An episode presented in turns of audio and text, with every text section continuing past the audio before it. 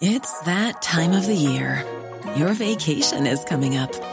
You can already hear the beach waves, feel the warm breeze, relax, and think about work. You really, really want it all to work out while you're away. Monday.com gives you and the team that peace of mind. When all work is on one platform and everyone's in sync, things just flow wherever you are. Tap the banner to go to Monday.com. Many of us have those stubborn pounds that seem impossible to lose, no matter how good we eat or how hard we work out. My solution is PlushCare.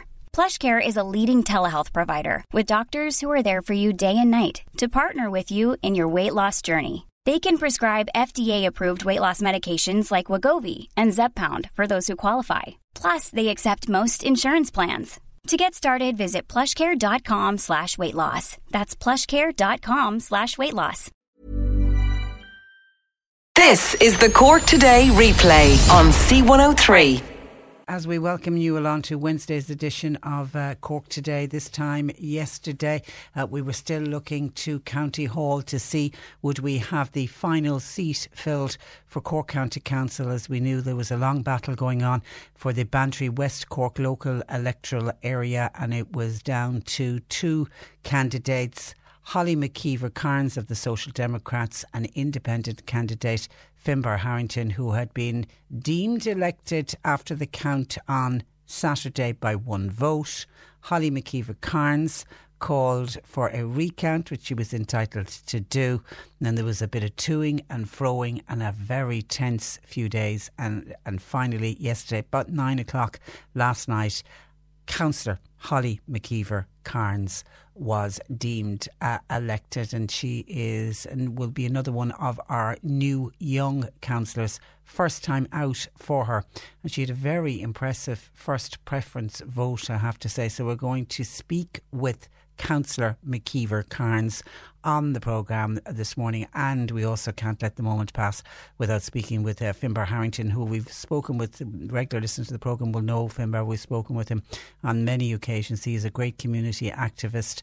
I, I, I can't see him stopping his work within the community. He is such a great, great community man, and he would have made an absolutely fine councillor. But this time round, it wasn't to be. So we'll speak with both Councillor Holly McKeever uh, Cairns and the runner up.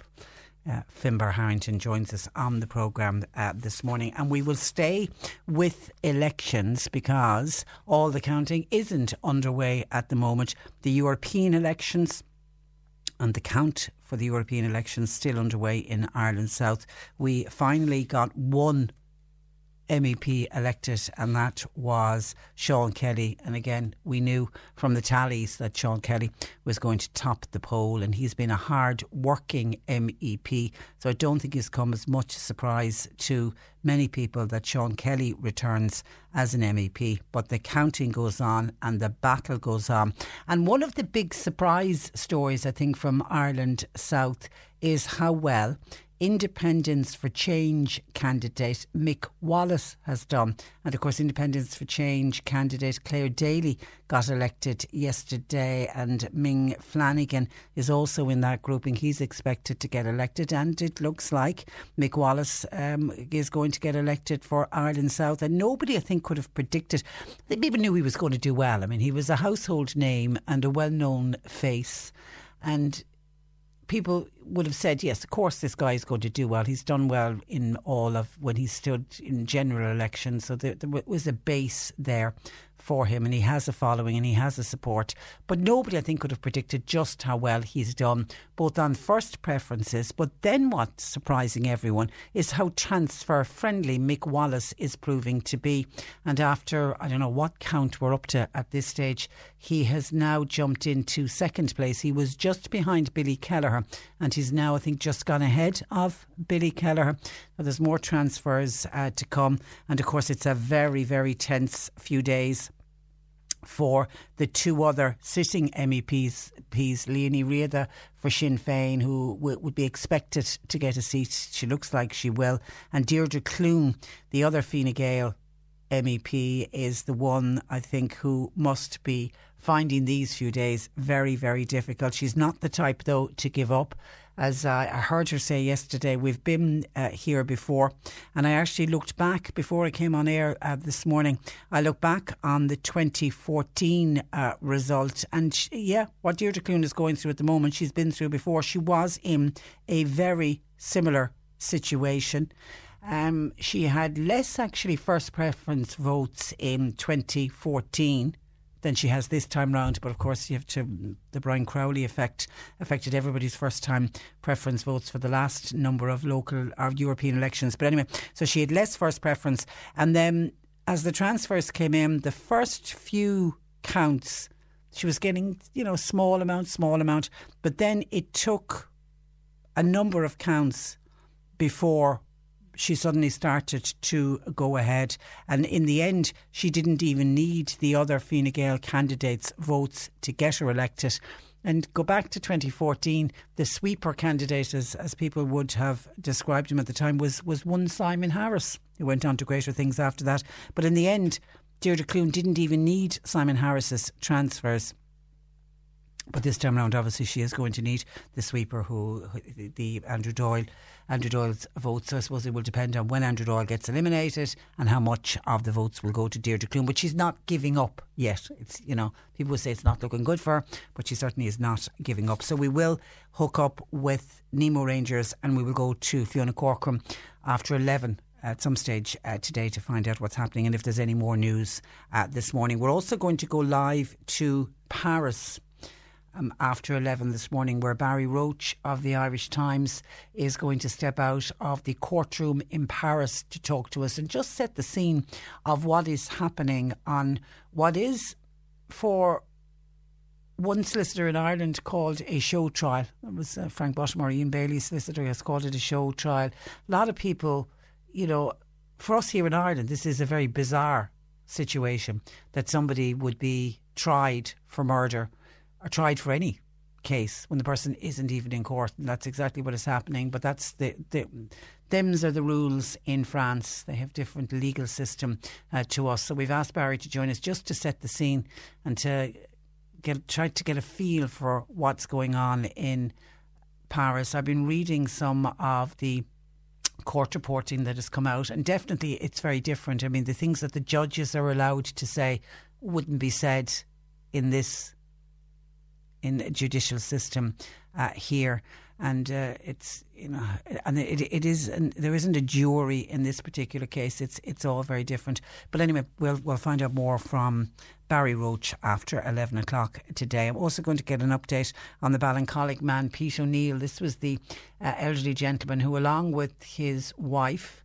They are celebrating Pete's 80th birthday and their 50th wedding anniversary and they were on a flight to Miami. I think they were going away on a cruise. What a lovely thing to do. And unfortunately, he had a stroke on board the plane, which must have been such a frightening situation, both for him and his wife. They were lucky, though, there was a doctor on board. And he has spent most of the month of May in a hospital in Miami. And we spoke with his lovely daughter, Karen, last week because there was a campaign, a GoFundMe campaign to uh, help bring dad home. The good news is the dad came home I think it was the early hours of Monday morning. So we're going to catch up with Karen to find out how her dad, uh, Pete, is doing. We also have our bi monthly slot with Abhaile on the programme today, offering advice to anyone who is in financial trouble with their mortgages. And today we'll speak about the role of the PIPs and find out how they can help. And if you are in that situation, you've got a question, feel free to get it into us. And it is Wednesday, so that means Peter Dowdall, our gardening expert, uh, will uh, join us. And I believe he'll be joining us live from Bloom today. So it'll be nice to uh, speak to Peter later on. So anytime throughout the morning, if you have a gardening question, get it in 1850 333 103. You can text or WhatsApp 0862 103 103. And I've just spotted a text in from a listener who lost their phone in Mallow around the Ballyviniter area. And there's nothing worse than losing your phone. We've become so attached to our phones. I think the worst thing is all your contact details and I think for most of us as well, it's become our camera. How many of us download the photographs, or how many of us print off the photographs? It's something we we all should do because if the if the phone gets lost and all the photographs are gone, that can be really devastating. Anyway, let's see if we can reunite this listener with her mobile phone lost around the Ballyviniter area. It's uh, a Huawei. I always have problems saying that? Huawei P20 Lite. It's in a light blue case cover and if you found it or know of somebody who found, spoke about finding a phone, can you call 086 071 6593. 086 071 6593. The June bank holiday weekend is fast approaching, and that means it's time for the Inishannon Steam and Vintage Rally, which would you believe this year is in its 22nd year. It'll be held over the bank holiday weekend on Sunday and Monday, so June 2nd and June 3rd. If you're going along, you can expect over one thousand exhibits. It includes huge tractors, some very unique cars, there's motorbikes, and of course, you can't have a steam and vintage rally without wonderful oil and steam uh, engines. There's also a pet corner, there's numerous stands and stalls, there'll be arts and crafts on display, there's a dog show, there's always the very successful sheepdog trials, and there's uh, much, much more uh, going on. And you can find out all about it if you want to take a look. If you've never been and you're trying to find out what it's all about, uh, they have a really good website. It's isvrally.com. And I'm delighted to say that today, Wednesday, tomorrow, Thursday, and again on Friday, we have a family pass to give away. And it's a family pass for four people to the Inishannon Steam and Vintage Rally, which can be used on either of the days. So if it suits you to go Sunday, go along on Sunday. If you want to wait till Monday, go along on Monday. And we will tell you how you can be in with a chance of winning that family pass to the Inner Inishannon Steam Rally a little bit later on on the programme. We're going to take a break and we're back talking with newly elected councillor Holly McKeever Cairns. After two recounts and four days of counting, the 55th and final councillor for Cork County Council was deemed elected yesterday evening at Cork County Hall. That councillor, Social Democrats Holly McKeever Cairns, uh, joins me. Uh, congratulations to you, Holly. Thank you so much. Was it a very tense few days for you and your supporters? It was. Um, yeah, and it was it was a long few days. I suppose we were four days at the count essentially. So, um, sorry if I don't make complete sense from the height of counting. yeah, and and also new for you because you've never been. You've never. I mean, it, it, was your first time running. Have you ever been involved in in a local election? Have you ever been involved in a count before? Never. So we had the full election experience in our first run. well, you've gained experience, I'll tell you that. And, you know, first time running in a local election, you had a very impressive first preference vote of 1,274. You must have been thrilled with that when that first count came in. We were absolutely thrilled, yeah. Um, I think there is that presumption that because we live in rural Ireland, we're conservative by default. And I think this vote really shows that that's not true and that there is an appetite for change. And we were delighted to see that from the electorate. And all the skullduggery that went on with your posters, it didn't affect your vote in any way? yeah, no, thank God. and when you, when you were out on the canvas trail, um, Holly, yeah. what reaction were you getting from people?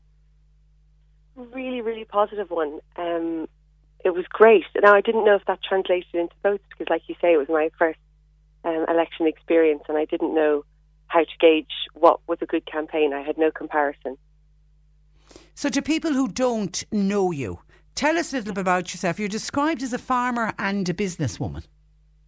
Yeah, so, well, initially I finished school, um, I graduated from Schull Community College in 2008 and I left the day after my leaving cert and I was living abroad and in different parts of Ireland for about eight years. I mainly worked in disability support services.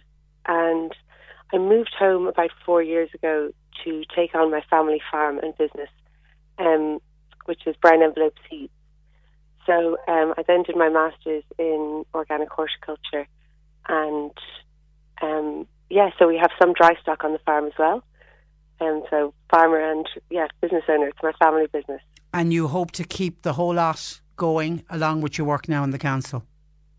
yeah, my my poor mother has been um, been doing way more than her fair share of work the last few weeks, but absolutely, yeah. And what were the issues that you campaigned on? Um, well, I suppose on that, when I did move home four years ago, um, I found it difficult because so many of my friends and family are gone, and I feel West Cork has so much potential. And I was sick of complaining about that being squandered and decided to try and do something about it. So a lot of what we were saying is we want to try and um, help make, make West Cork a place where young people can stay and come home to. Um, but also, the, the environment was um, one of my main concerns. I think we need uh, better decisions made on behalf of the environment here because all of our industries depend on it. Um, so I think we need kind of future-proof investments in our industries, and I'm so glad um, to be working with the people who got elected. I think we'll be a really good team, and I'm really excited to get stuck in and start making some changes. So, do you think your vote was part of the green wave? Were you getting that sense from people? Um, I mean, maybe. I, I didn't. I don't know. Actually, yeah, it could be. Oh, and what made you opt for the Social Democrats? So many reasons. I think um, because of our unique history, we've seen the dominance of, of civil war politics, and so our history hasn't really made space for change. But I think our our future does have loads of space for change because people are more and more moving away from them now. And um, when I uh, became more politically engaged, um, it was a difficult decision because um, I think, like that, the Green Party are great and and there's, there's, you know it's a, it's a difficult decision to make. But I suppose there's a few reasons I joined the Social Democrats.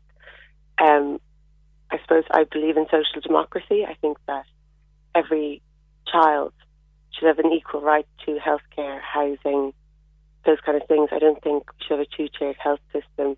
And I think most Irish people actually are social democrats, which has never really had that option to vote for. I think everybody believes in equality in Ireland. Um, but also, our, our party leaders um, have done such stellar work. They were a big inspiration to me, probably two of my biggest political idols. So, Catherine Murphy's done incredible work on exposing corruption in Ireland. I think that's been a real downfall for us as a country. And Roisin Shortall's work on health. Um, I just felt that they were a party who were likely to effect change. Um, and as a young party as well, we've got a great momentum building. Um, we, we started four years ago and we've just elected 19 county councillors, so we're delighted with that. And I also, Patricia, I really think that in this day and age, we can't claim to govern a society that promotes equality if it doesn't exist within our own party. The Social Democrats are the only party in Ireland with a gender balance, and that was another really important factor for me. Okay, and I thought it was nice uh, and, and, lovely to see Roisin Shortall come to Cork to support you. I mean, you were for a first time out, you really didn't know what was going on. I imagine with with everything that was happening with the counts and the recounts and the checking and and spoiled papers and disputed papers, and I mean, it really looked like she looked after you during the count. One hundred percent. I think when we walked into the first count in Clonakilty, I was kind of thinking like, what's a tally? um, yeah. We really didn't know what was going on. But we did our best, and I had all my aunts and uncles and friends and my amazing campaign team, um, and we did our best, and, and we learned as we went along. And when it got to the stage where we knew we were going to have a recount, um, we got huge support from the party. Yeah, Roisin came down, and about 15 other accountants from the party to help. So that was amazing because by that stage as well, we were exhausted and we didn't really know how to handle it going, you know, it being the first experience in election we had. So it was amazing support and very okay, well, and appreciated well, as well. Oh, well done, well done. Uh, but actually, also, Patricia, being there with Finbar, um, the other candidate who lost by one vote, it was amazing to be there with him as well. I, I mean, I wish it was a five-seater. I know. Um, he was such a gentleman. His wife is amazing, and all of their campaign team. They ran an amazing campaign, and yeah, my heart really goes out to them today. Yeah, I have to say it was one of those things. I just I wanted both of you to win, but it, it, wasn't to be, unfortunately. But fortunately for you, you won. So congratulations to you, and we look forward uh, to interacting with you over the next uh, five years. And the best of luck to you as uh, a councillor at Holly McKeever Cairns. Thanks, Patricia. And the one vote, I think that tells everybody. It does. Every single vote counts. So absolutely. if you didn't register for this election, register now. Okay, and just quickly, just a couple of texts in. Massive congratulations to Holly on her achievement from all in Castletownbere, says somebody. And uh, congratulations to Councillor Holly McKeever Cairns. Wish you well in your new job. And that's just simply signed Paddy. Okay, we leave it there, Holly. Thank you for that. And thanks, thanks for joining us. Good morning to you. And with every winner, there has to be a runner up, and that was, as we've just mentioned there, long-time community a- activist uh, Finbar Harrington, who joins me. Uh, commiserations to you, Finbar. Yeah, absolutely. Look, good morning, Patricia. Well, look, I suppose before we start, Patricia, could I just start by wishing um, National School and their mentor Aidan Crimmin all the best to look in, in the Spar five-a-side All-Ireland final this morning in the Aviva Stadium at 11 o'clock. Uh, look, they're representing Munster, which is a, a massive achievement you know, for a small parish here in the Beara Peninsula. And I suppose, look, we're all rooting for them, and uh, well hopefully done. we'll be lighting bonfires for them tonight. Well done, well done. Uh, commiserations, though, Finbar, a very tense uh, few days and not the result you were hoping for. Yeah, look, absolutely. I suppose, look, uh, not just a few days, I suppose, Patricia, look, I suppose the campaign began for us, I suppose, uh, five months ago.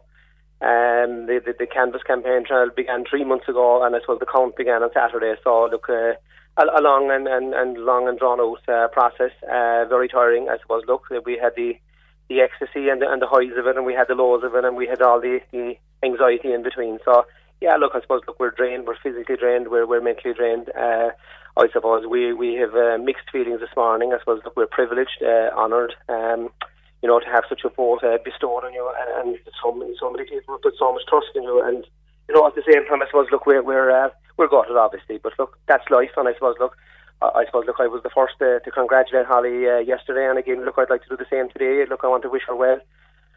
I suppose, look, as I said yesterday in an interview, I, I met uh, I met uh, the girl for the first time four months ago at a public meeting in the in the West Lodge Hotel in Bantry. Uh, got to know her over the campaign. Look, a nice person. Um, you know, she has big ambitions. Uh, she she means uh, she has a lot of good stuff uh, that she wants to try and achieve for Cork uh, for West Cork here in Bantry area. And I look, I've no she will. And I want to uh, wish her all the very, very best of luck in that. And I suppose, look, today is all about her. Today is her day.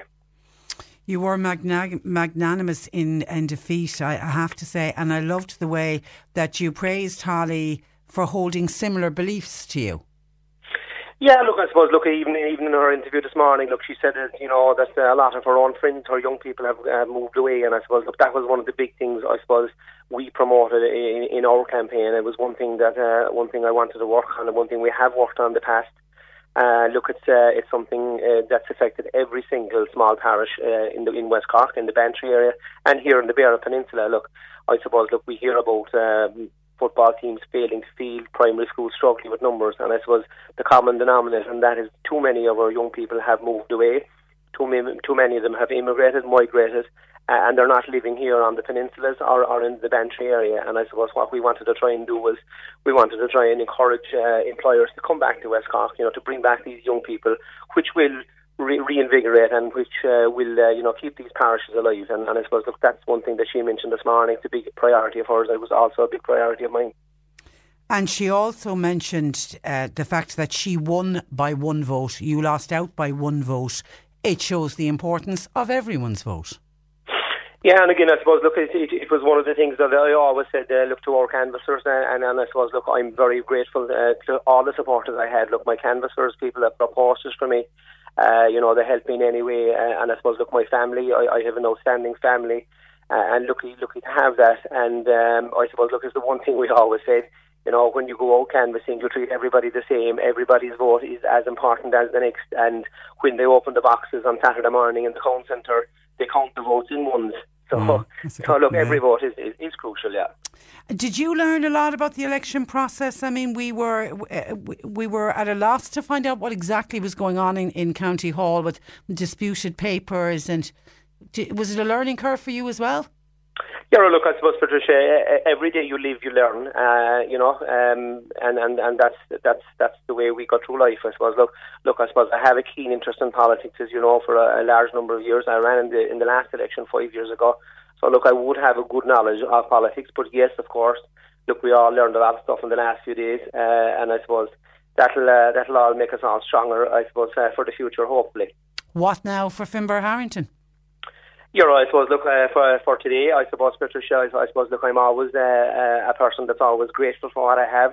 Uh, look, we ran a great campaign uh, with the intention of uh, of winning a seat. We came, I suppose, agonisingly close, but look, at the same time, I suppose, look, I wake up this morning uh, with with a wonderful family and um, three wonderful kids and a wonderful wife, and and um, I suppose for the next two days now for us, it, it's all about them. We got to get back to a bit of a routine. Look, we're exhausted, we're drained. Uh, we're going to enjoy the kids for a few days, and uh, look, I suppose you, I suppose uh, you asked me the same question. I suppose five years ago when I lost the election by a hundred votes, and I suppose look, I, I gave, I gave, I give you the same answer, and that is. Uh, I suppose I am a person that would never make a decision when you're on a high or, or when you're on a real down low. I suppose look, we, we'll we'll have a look at it and and uh, we'll assess the whole thing. We've we've gone through an unbelievably difficult process in the last uh, four days. Look, there was an issue around uh, a number of ballot papers. Uh, they, they were adjudicated on, and uh, you know, look, we'll we'll, we'll see where it goes. Okay, well, you are um, a, a wonderful community man and community activist, as I introduced you uh, as, and the area in which you live are very lucky to have somebody like you in their midst. And we need more people like you, more people who just want to give and do uh, for the community. And you would have made an excellent uh, councillor. So uh, chin up, look after yourself, rest up. That's the important thing. I think, as everybody says, you're, you're, you, as you've missed yourself, you're exhausted as you would be. But listen, thanks a million for joining us, and we look forward to uh, talking to you again on the programme. Thanks very much, Mr. Okay, God bless. God bless. Bye bye. Uh, uh, poor old Finbar Harrington there, who lost out on that very final seat to uh, to complete the 55. We now have the 55 members of Cork County Council. But once again, congratulations to the last the last councillor elected, Councillor Holly McKeever Cairns of the Social Democrats, the only Social Democrat. We've won. She's the only Social Democrat now on Cork County Council, and we have two Green Party members, and we didn't have Green Party members the last time round, so we've two Green Party members as well on the new uh, council. And I'm just looking down through the list here because I can see Paul Hayes' name have we only one Sinn Féin councillor? Because Sinn Féin, of course, were the real losers. Yeah, it looks like um, Paul Hayes is the only Sinn Féin councillor. They were the real uh, losers. 1850 333 103. John Paul taking your calls. Text or WhatsApp 0862 103 103. Hello, this is Rod Stewart. We've given it away. The Rod Stewart 3K Triple Play on C103. Hi there. Hi, what's your name? Marie. What's your surname, Marie? Phelan. And where are you from, Marie Phelan? I'm from Glanmire. Marie Phelan. You just won 3,000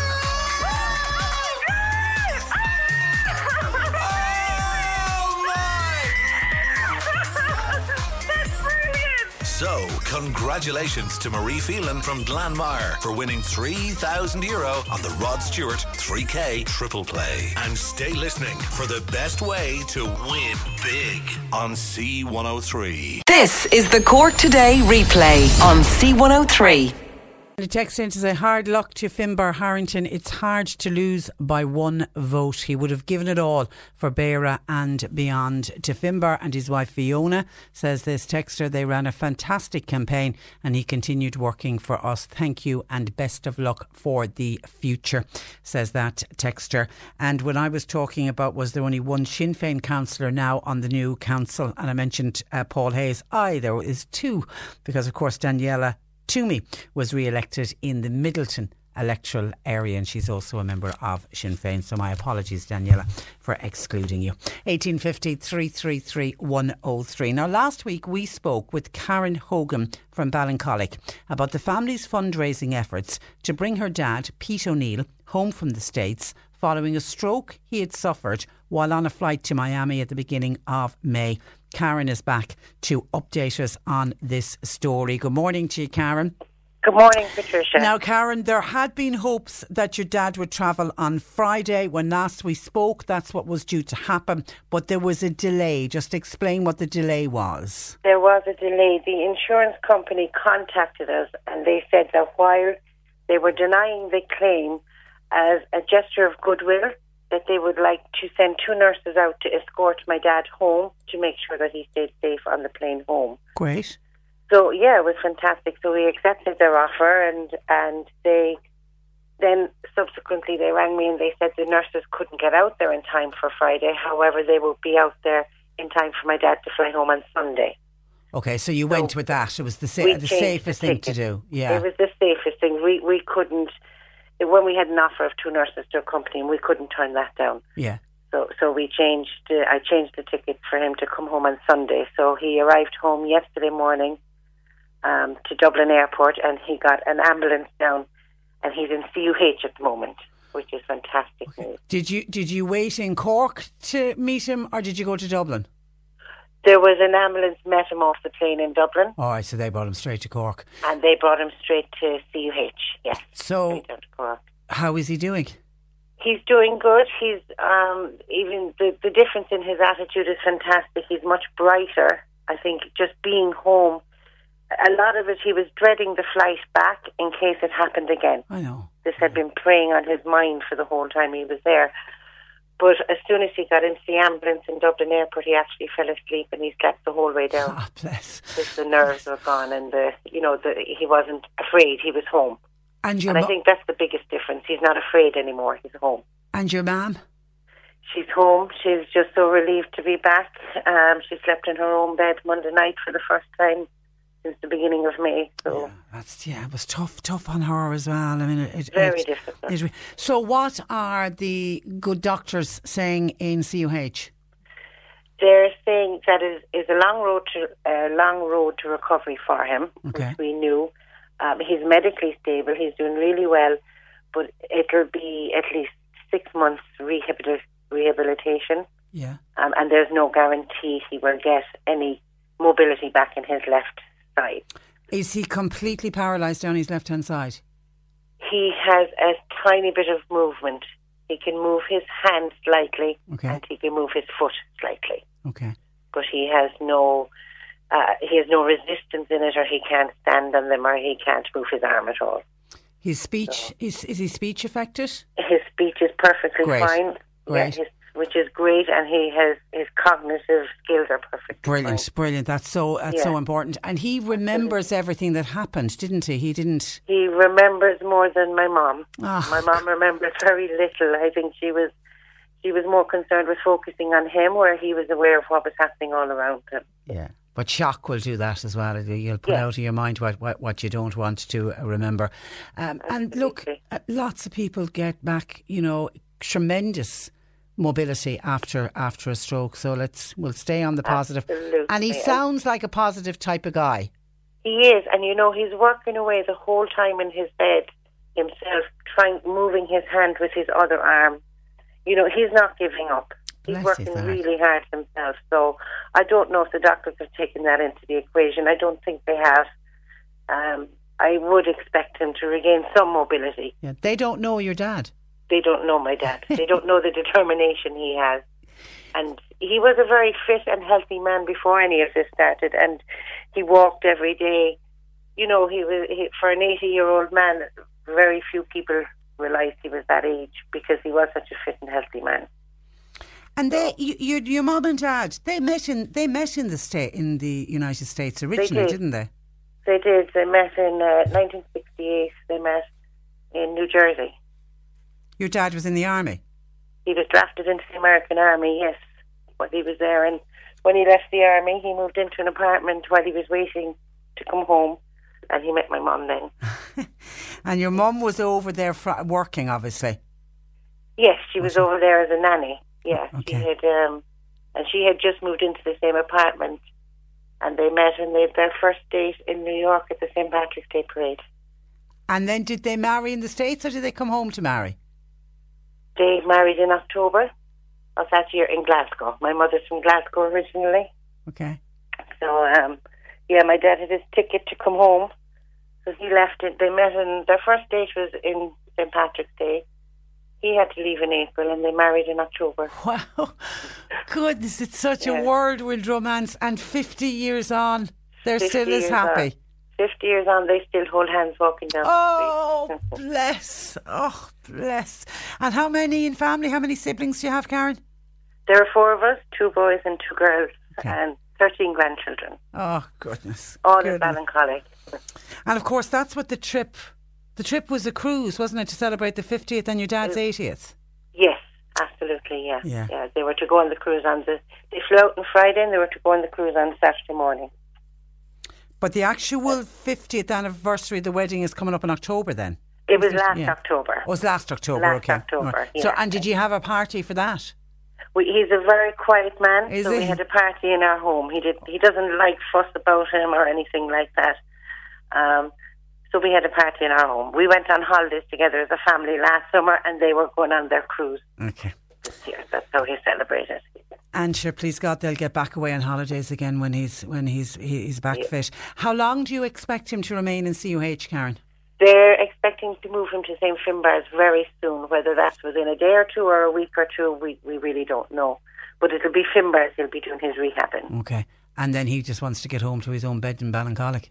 Yeah, well, he's just happy to be in Cork, I think. Yeah, yeah. he's It's, not thinking that far down the road. He's just delighted to be in the right country, in the right, in the right hospital. and the GoFundMe campaign, how did how did you get on with that? Oh, people have just been so generous and so thoughtful, and it's not even the donations; it's the messages and you know just the kindness and thoughtfulness that people have shown us has been unbelievable. Of course, as, lo- as well as the, the people you know handing over their hard-earned money, it's just been overwhelming. Uh, we're so touched and feel so lucky that so many people care and have an interest, sorry, and and um, are willing to help them out. I know, I know. I read down those through some of the comments. You, you're you're a, you're a much loved family, and your parents in particular. You you could get that sense from the comments coming in from people who knew them over the years or who who, who know them today. You just and it's you know people get the opportunity then just to to help them out. You know, it's great. Yeah. It's great. Yeah. Generosity of people is, is, is astounding. Pass on Oh, our very best wishes to your to your mum and your dad, Karen, and look after yourself as well. And uh, keep keep us updated on how your dad is doing, would you? Because I know a lot a lot of people will want to know how he's getting on. I will, of course. All right, God Thank bless. you so much for having me on. No problem. Our, our pleasure. God bless. Mind yourself. Bye bye. Tough, tough on when when when your much loved dad is going through that as well, and, and your mum. So well done to everybody who helped out in any way, with particularly with the GoFundMe uh, campaign. Uh, please help to bring uh, dad home, and our thanks to Karen Hogan. You're listening to Cork Today on replay. Phone and text lines are currently closed. Couple of texts in. Texter says, listening to Holly and uh, Finbar uh, speaking on the programme in the last hour, I was waiting for one of them to thank the people who did the recount. I'm sure they're pretty tired as well. I'm sure they are. And I'm sure the counters were delighted to have it all finished after four days of uh, counting yesterday. And Councillor Paul Hayes was on to say, Patricia, would you wish Councillor Holly Keever's uh, McKeever Cairns the very best on her new campaign and win. I'm looking forward to working with her for the betterment of the people of West Cork over the next five years. Commiserations also to Finbar Harrington on hitting the crossbar on this occasion. And just to clarify, I will be joined by Midleton based Councillor Daniela Twomey in County Hall in what is a depleted but energetic Sinn Féin team heading back into County Hall. Count regards, uh, Paul uh, Hayes. Yeah, my apologies. I I'd forgotten, and I hadn't forgotten about Danielle. I was looking down through the list, and I just I missed uh, Daniela's name as I was flicking down through the fifty-five names. So my, my apologies. Thank you for that, uh, Paul. Now stay with the coun- let me stay with the council issue because we got a number of calls in yesterday and a few more coming in this morning about grass overgrowing at Ballymaquirk Cross and a councillor who has been on top of issues concerning Ballymaquirk Cross is Bernard Moynihan. And we put a call through to Bernard and uh, he uh, joins us. Good morning to you, Bernard. Morning, Patricia. How Now, are you? I'm very well. The grass is overgrowing, and some of our listeners are saying that it's blocking the view of cars coming from Banteer or Kanturk directions. Is that the case? One hundred percent correct. I travel down. I travel that road myself two or three times a day most days because up and down to County Hall and stuff. And the road, particularly when you're going down from Banteer and turning back for for uh, and Cross, I've put a call into the Cork County Council offices every day, two or three times last week, and two twice a day for the last three days. And I'm going to do so now again this minute. I am very concerned, very concerned that the, the junction is, the grass is beyond belief. It's just so dangerous there right now, and I am very concerned that something might happen, and I don't. I want that grass cut, and I'm just trying to get it done. And I, I apologise to the people who have to travel that junction, and that grass is not cut. But I'm certainly doing my very best to get it resolved as quickly as I possibly can. And uh, there seems to be the, the grass growth. We've got the ideal conditions for grass growth, uh, and that's probably attributing attributing t- to the problems. Has it been cut already this year? No, you know? no. My understanding is no. Oh no. No, no. That this this is a major issue. We, we it's a major issue, not alone with with regard to Ballymaquirk, you've Ballyhoulihan Cross, you've Gortira Cross, you've Lamona Cross. You know, at every crossroads, we have to put the, we have to prioritise the safety of the people who are travelling the roads. And I am going to be making it a major issue in Cork County Council that those junctions are cut several times a year. It is unacceptable that that grass is in the way it is right now for the public who are dealing with it and must travel that road on a daily basis, as I do myself. And all I'm saying to the to the people out there who are listening to your program, who've contacted your program, and who've been texting me and emailing me and contacting me about it over the last number of days, I am doing my best to get it cut as fast as I can. Okay, and particularly at a junction that we've highlighted before, such a dangerous absolutely, junction. Absolutely, and I want to compliment both uh, C103 and your own program, and I want to compliment the Corkman newspaper for highlighting the issue of that junction because that junction my understanding is from TII, I don't want to using technical terms, Transport Infrastructure Ireland, is that the priority junction to get to get resolved. But Jesus, we need to get the grass cut. That's the first step. That's a basic. And, uh, that's a basic, and I, I, I want to, I want to, uh, to assure your listeners that I am working to get that grass cut as fast as I possibly can. And that is up to the council, isn't it? It's the responsibility well, of the council. Well, there's a bit of a dispute whether it's the council or whether it's Transport Infrastructure Ireland, but that's not. That has to be resolved between those two bodies it, the reality is, I don't. That grass has to be cut full stop in the story for the people who are travelling that road. Okay, and just while we have you on the line, I spoke to you briefly at the Count Centre on uh, Saturday night when you topped the poll in the Kanturk uh, area. You really seemed blown away by the fact of your first preference vote. You, you, it's almost like you didn't see it coming. No, no, I didn't see that vote coming. No, I did not know. I didn't. I knew, um, you know, I detected it on the grounds, on the on the doorsteps the day before, three or four days I was canvassing, Tuesday, Wednesday, and Thursday, and I just detected that there was a very positive feeling from the public towards our campaign, and our, our canvassers were coming back and saying, "This is going very well," and we were hearing it from all different angles. But I was, I can tell you, I was just, I just couldn't believe that we got two thousand eight hundred votes, like. What do you attribute? I mean, what do you personally attribute it to? Well, I, I, I attribute it to the fact that we're working for communities. We're dealing with, you know, we're we're working with communities like Lismire, Boherbue, Kiskeam, Rockchapel. We're trying to get funding into that area as best we possibly can. We're, we're, we're and you know we're trying to represent the people as effectively as we can in County Hall. And I can tell you, you know, I genuinely think that people are now in the in the space where they're going to vote for somebody who's working for them, irrespective of party. Oh, yeah, yeah. Whatever you're doing, keep doing it because it was it was an incredible uh, result. Once again, congratulations uh, to you, Bernard, and uh, thank you for joining us on the program. And by the way, somebody says Clongeel Cross on the Allens Bridge Road I know it, is I know bad it, as well. I know it's, it's appalling. Yeah. We could probably get, get a list of them going if uh, if we had the time. Okay, we'll leave it there. Um, Councillor Bernard Moynihan, thank you for that.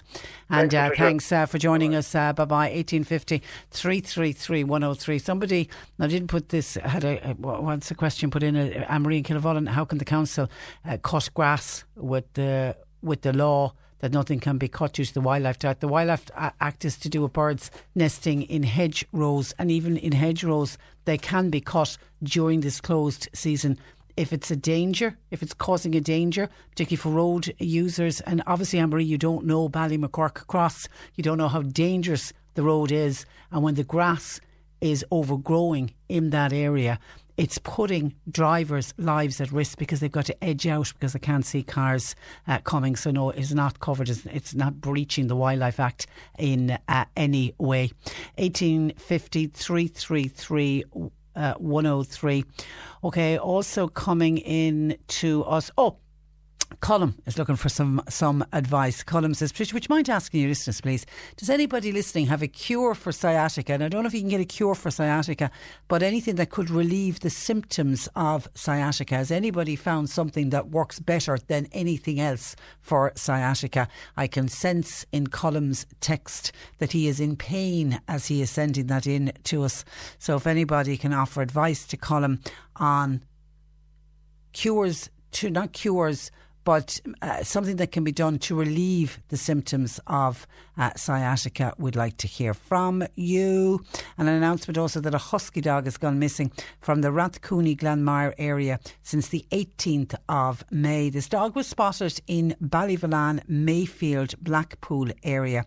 If anybody has seen a husky dog roaming around that area, uh, could his name is Zeus. I've never a dog, and he's got blue eyes. He should have a red collar on, but the red collar may have fallen off. Any possible sightings, please, to 087 755 9972. And I imagine a husky dog wandering around would be would stand out, wouldn't it? You, would kind of know if it was a bit lost looking, but it's been missing since the 18th of May. So if you can help with that, there's a, a family desperate to get their dog back, but it was last spotted somewhere on the Ballyvolane, Mayfield, Blackrock, that general area, but it's missing from Rathcooney, Glanmire uh, area. Okay, on junctions and overgrown, I, I knew I, I was saying this to John Paul when we start talking about one area, we will get other areas. I mean, straight away the Allens Bridge Road came in from somebody when we were talking about Ballymaquirk Cross. John says, Patricia, Patricia, the Laharan Cross Road is overgrown with hogweed.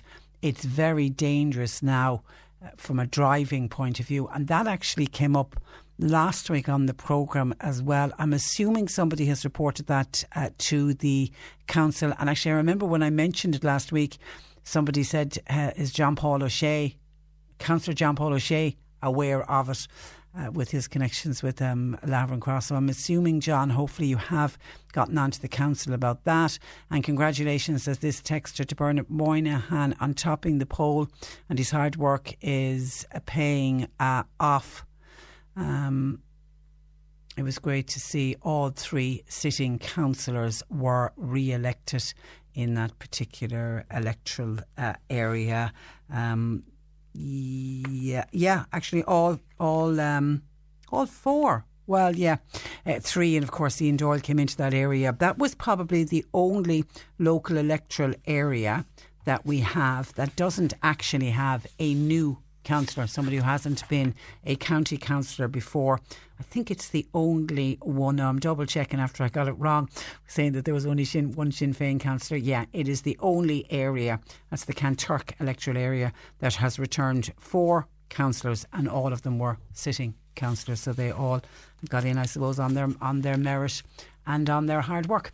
1850 333 103. John Paul takes your calls. You can text or WhatsApp 0862 103 103. The latest jobs on C103. Official media partner of the Irish Examiner Cork City Marathon, Sunday, June 2nd. Get working now to run the full, half, or relay. More details at c103.ie. General operative is required for a sand blasting company, while experienced bar staff are wanted. That's for the Mousetrap Bar in Mallow. Now, it is mainly for weekend work. And Carebright, they're recruiting for a senior staff nurse. It's for their dementia care centre, which is in Bruff. And Arctic drivers are wanted on a casual basis for Cork City and County to work day, nights, and weekend work. You'll find all the details and more job opportunities by going online now.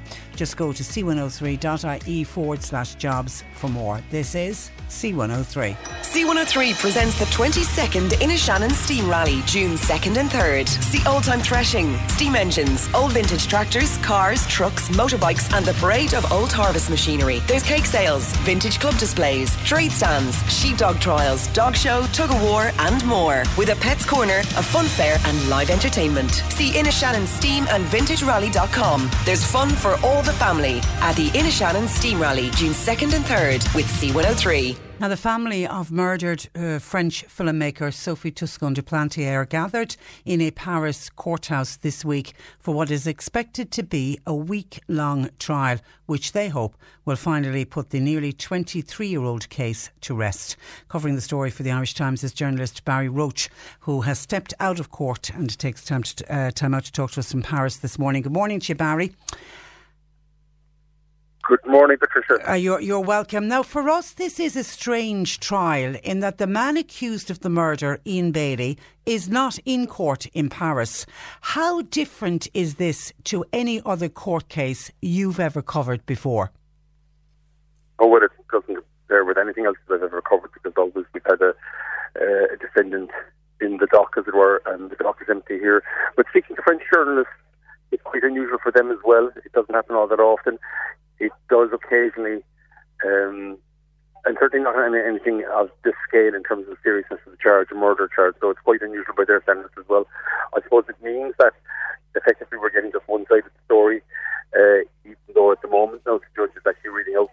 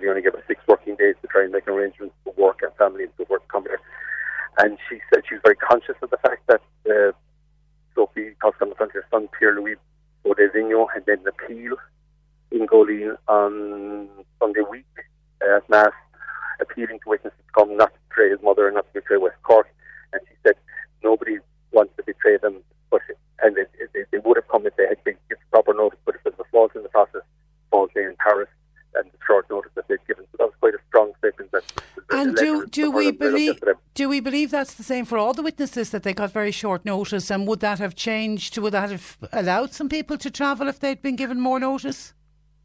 Well, I, I'm certainly aware of people in Schull who got their summonses. Uh, Helen Collins living in Dublin, she got it on the 16th, I think, Thursday. I'm certainly aware of people in West Cork who got it on Friday. And effectively, it was given them from Friday to the following Monday week to organise their own transport, organise their own accommodation, and then they would be reimbursed. And obviously, that's very short notice. And Yeah. uh, in actual fact, so the, uh, sorry, Ian Bailey's French lawyer has issued a statement this morning while we were in court, basically accusing the, you know, the state said there were issues with delays and translations, and they seem to suggest in response to Helen Collins' letter that a lot of it was due to the fact they didn't know whether Ian Bailey was going to appear or not. But Ian Bailey's lawyer this morning has issued a statement while we were in court where he's basically saying that he believes the state left it deliberately so late so that um, witnesses wouldn't come and that they wanted it a trial in absentia without Ian Bailey to make it um, a sector, uh, to increase their chances of success, I suppose.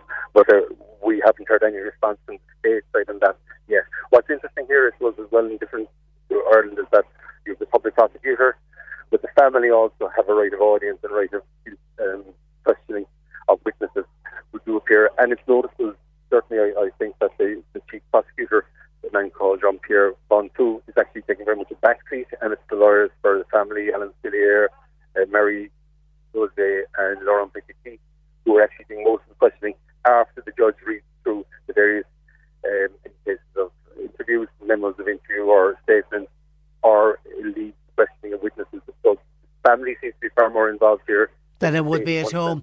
And while Ian Bailey, we know Ian Bailey isn't in court and he's not represented in, in court, who's relaying the information of what's going on in court to Ian Bailey? Well, Jim Sheridan, the filmmaker, is making a documentary, I think, on the whole story, and we understand that he's. There was an issue the first day that um, when it was raised where Ian Bailey was, and it emerged, according to the family lawyer, that uh, Mary Jose, that there were journalists relaying events in court to him at his home in West Cork. Now, it seems that relayed, and at the end of the day, uh, his reaction is being filmed. So he's obviously picking up from there, and I presume from the media as well, because uh, all the Irish media here. Uh, quite uh, some French media. And what was interesting was we were talking to a one French uh, uh, person sitting in. Uh, huge crowd here on Monday when it opened from the French point of view. I would say maybe 20 media. That seems to have dwindled a little now, and he was making the point that the only paper that carried anything on it on Tuesday was Le Parisien, uh, Le Figaro, uh, the Humanité, Liberation, and others didn't. So it's, um, I suppose, I mean, there's probably French elections on here, or elections going on here in France, they're back at home. But it seems, you know, the, the place was really crowded the first Monday, but um, since then it uh, hasn't been as packed. I suppose it's important to say as well that Sophie's family are here. Her elderly parents, George and Marguerite, came in on, it started about 2.30 on Monday and it ran till 10 o'clock that night. Uh, it started at half nine every day since and it ran till about 8 last night. Wow. And then again, we're expecting about the same today. But Sophie's parents came, and uh, they're quite elderly at this stage. There was a moment on Monday evening, I'm getting it right now, where they showed scenes um, from the crime scene, or photographs from the crime scene, including some shocking pictures of Sophie's body, which um, obviously the family were aware were going to come up when they left. Uh, her brother Bertrand stayed and her uncle uh, Jean Pierre, but they were really quite quite horrific. photographs. Had you seen those so- photographs before? No, I hadn't. I'd heard about them, but I hadn't seen them. But it was quite quite shocking and very disturbing. You know, somebody basically reduced to. Wow. Trying to imagine the smash the pumpkin or this sort of thing or face. And then they went back to scene to the house and the lane and so forth. And then near the end again, they pull back and it's shots of the body, but from a distance back. And she was uh, clothed in her night her, and you could see that basically up to her chest area was um, pristine, untouched, but from her chest area up, just, it was just one red mess, really. Terrific. Really quite disturbing. Oh my God! And there, there also Barry was some criticism of the local Gardaí and the way they handled the case, particularly initially in the hours and days after Sophie's body was discovered. Yeah, there was a French policeman who's been involved in the case since the French formally launched their investigation two ways, a man called Damien Rourig.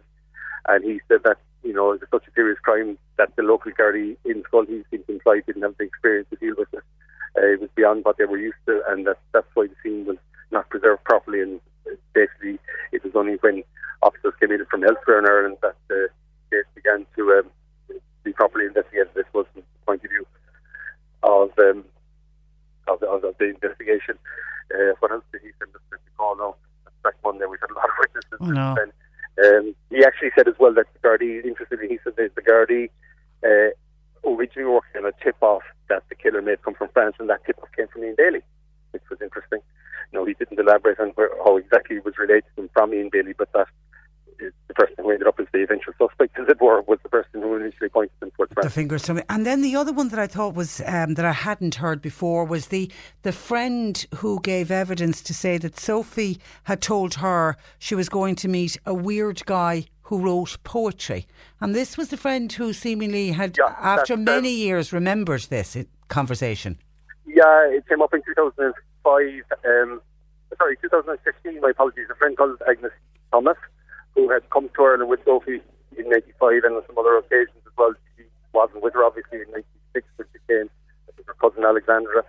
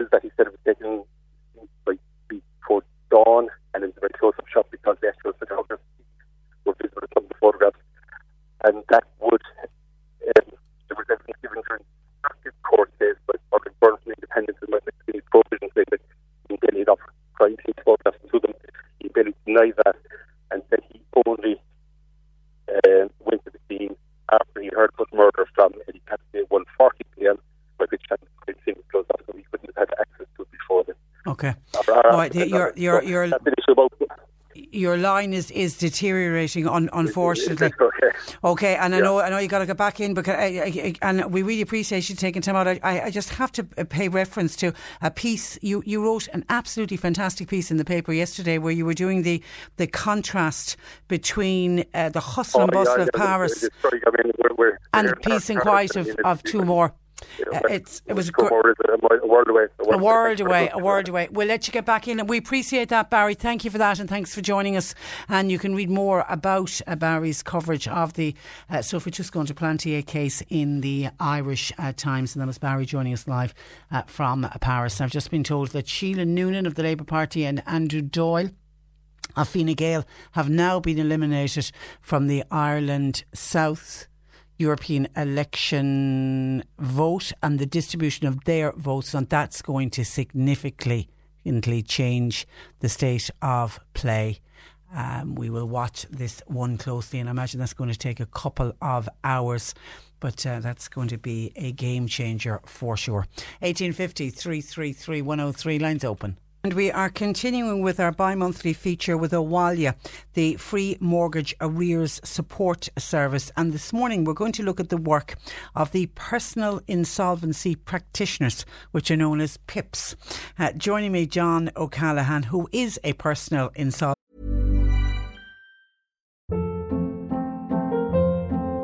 Hold up. What was that? Boring. No flavor. That was as bad as those leftovers you ate all week. Keke Palmer here, and it's time to say hello to something fresh and guilt-free. Hello Fresh. Jazz up dinner with pecan-crusted chicken or garlic butter shrimp scampi. Now that's music to my mouth. Hello Fresh. Let's get this dinner party started. Discover all the delicious possibilities at hellofresh.com. insolvency practitioner with KPMG uh, Ireland. Good morning to you, John. Good morning, Uh, Tricia. and you're welcome. I suppose, firstly, explain what is a PIP, a personal insolvency practitioner. Well, we're um, qualified licensed professionals that are licensed by the Insolvency Service of Ireland to find a solution to debt issues for debtors. We work between the debtor and the creditors, and our job is to create a negotiated, agreed uh, arrangement between the two to sort out the uh, debts and to maintain the living in the family home. And and your message, John, would be to, to anybody listening, find themselves in this situation. Your message is there is a solution for everyone. Do you, do you, re, do you genuinely believe that? I absolutely believe that. I really believe that a uh, the message should be clearly heard as that because there is a solution for everyone. I have been working in this since the legislation was provided to the country in 2013, and we have not lost a house yet. By one way or another, every person we've dealt with, we've found a solution. And that's particularly important to any family listening, John, that's doing the ostrich uh, syndrome. And and people, God, knows, they get under so much stress and pressure that they feel if I just ignore all the letters, ignore all the phone calls, it'll go away. It's not going to go away. It, it doesn't go away. And all that that does is eat into uh, mental, you know, pressure on the person. Even ignoring it causes stress. There's some action to ignore things. It, it's really worrying for somebody to get these letters. They're, they're, they're terrible things to get. It's really worrying to be in debt.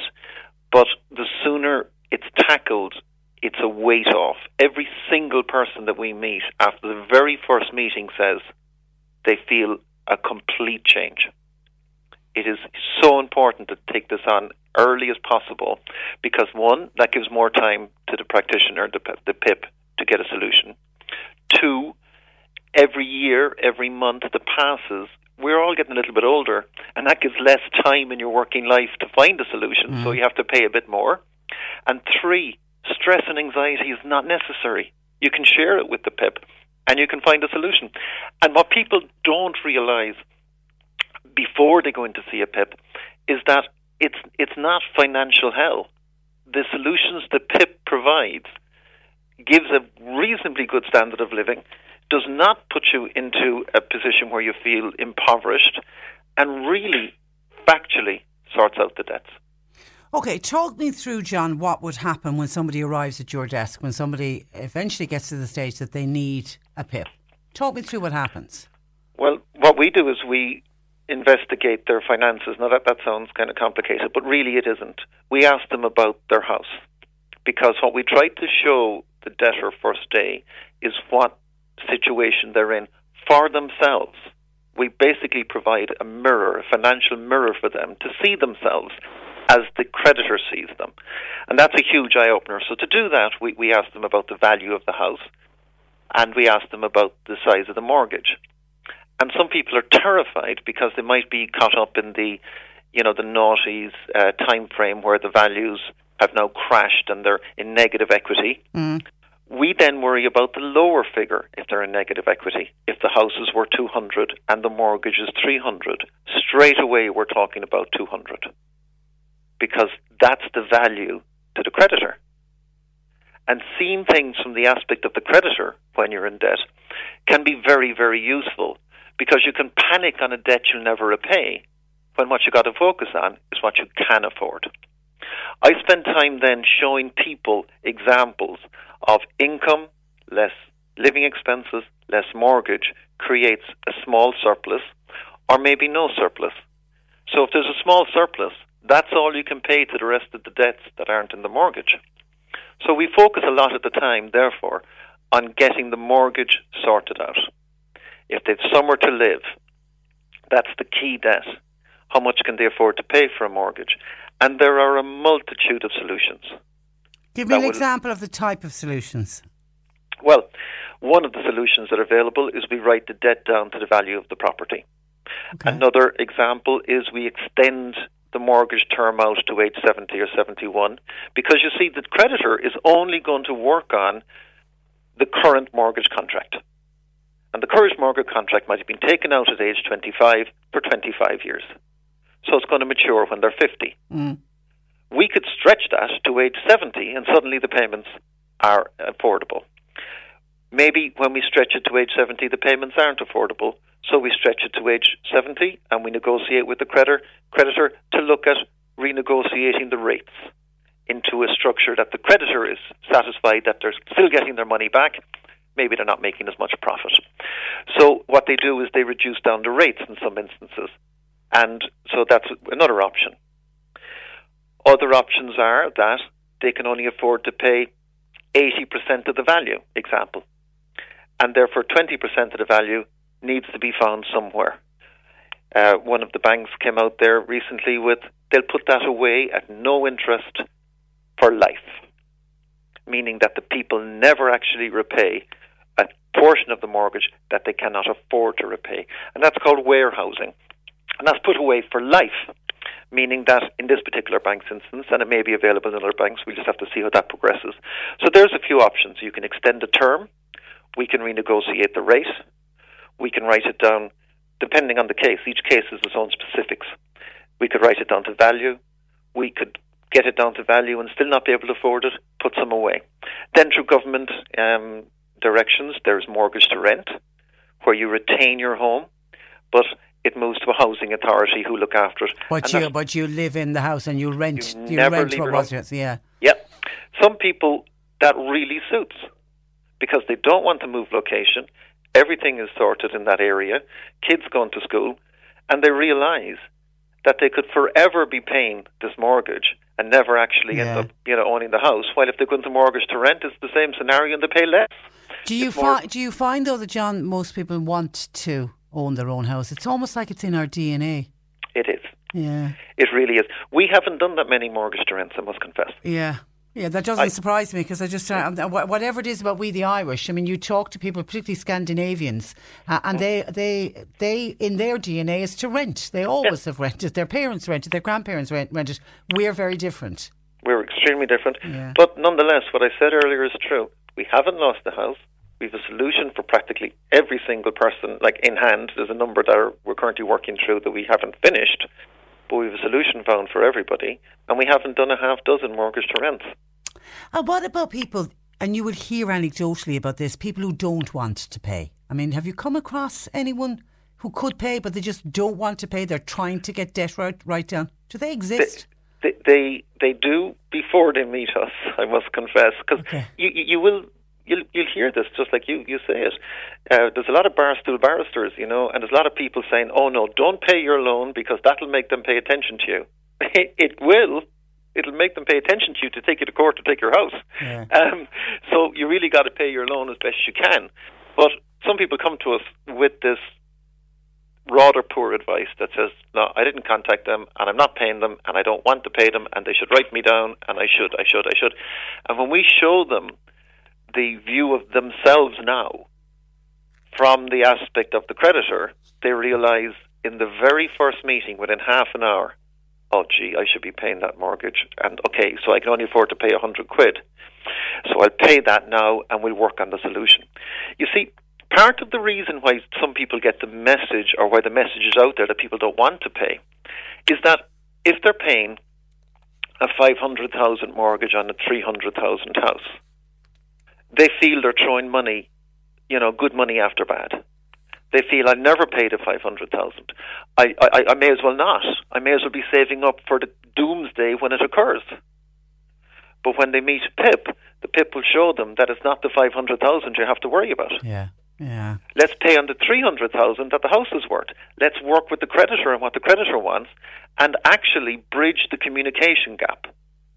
The creditor is supposed to be saying to you, don't worry about the 500, we'll sort it out, work with us. But they don't get that message across. The PIP does. And the PIP does take the position between the two and says, look, So you, we'll you act it. almost like a broker. You're a mediator. We're a mediator more than broker. Broker, yeah, Yeah, yeah. because our, a broker is to get the best deal for one party, Yeah. while a PIP is to get the best deal for the creditor and the debtor.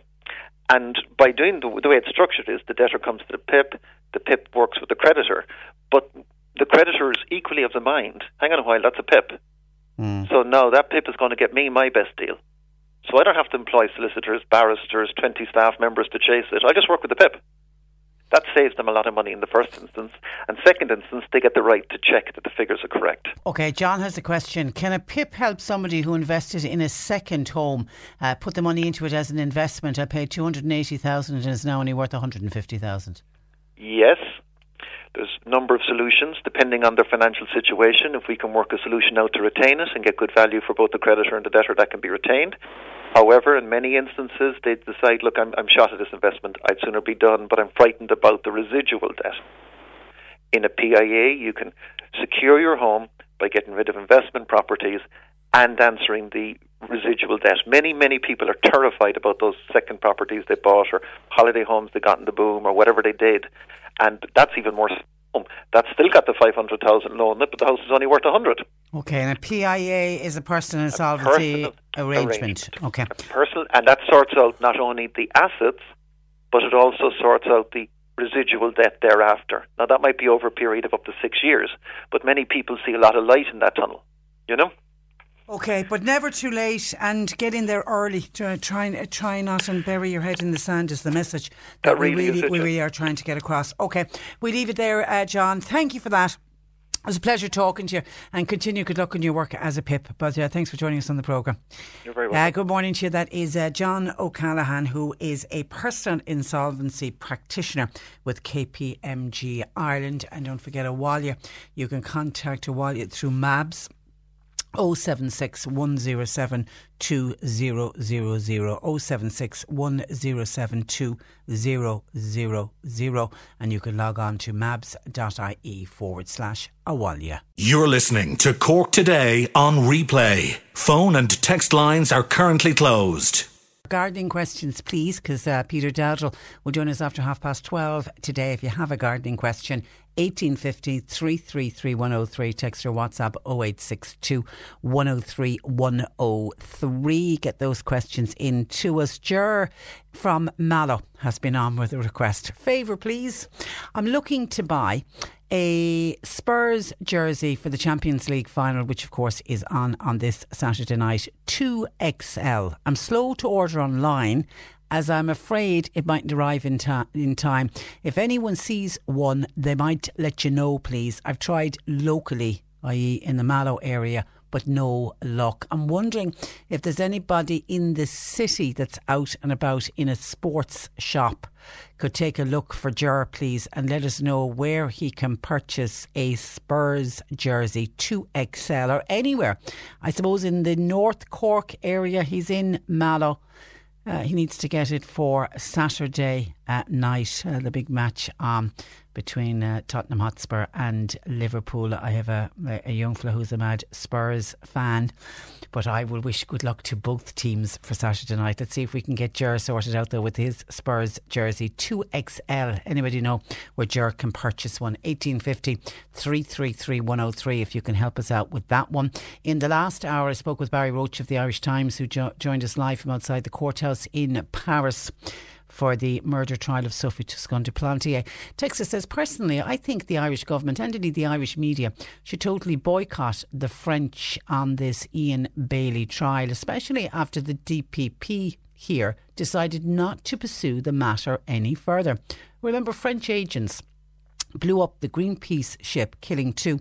When the agents were imprisoned, French ports and authorities left New Zealand project, produce rot or lie abandoned in ports until the agents were allowed to serve their prison sentence in France and released uh, and released on return, so they can be heavy-handed when they're looking after their own. Says this particular texter. I don't know. Well, the Irish government. I don't. Uh, when you say the Irish government should boycott, I mean the Irish government really are having nothing at all to do. This case is going ahead regardless. The only thing is, if he is found guilty, and people expect he'll be found guilty on Friday, you know, we're looking. There won't be an extradition. I mean, that's been it's been made quite clear by the DPP that Ian Bailey has no case to answer. So I suppose in that regard, the DPP via the government, I suppose, uh, is is backing uh, Ian Bailey and saying he hasn't he has nothing to answer. I don't know if you're right in saying the Irish media should boycott it. There is an interest in the case. I think if for no other reason, just to see how the French justice system works, because it certainly works very different different to how a similar, more if there was you were having a similar trial here in this country. Thank you for your text though to 0862 103 103. We were talking about junctions being overgrown earlier on the programme.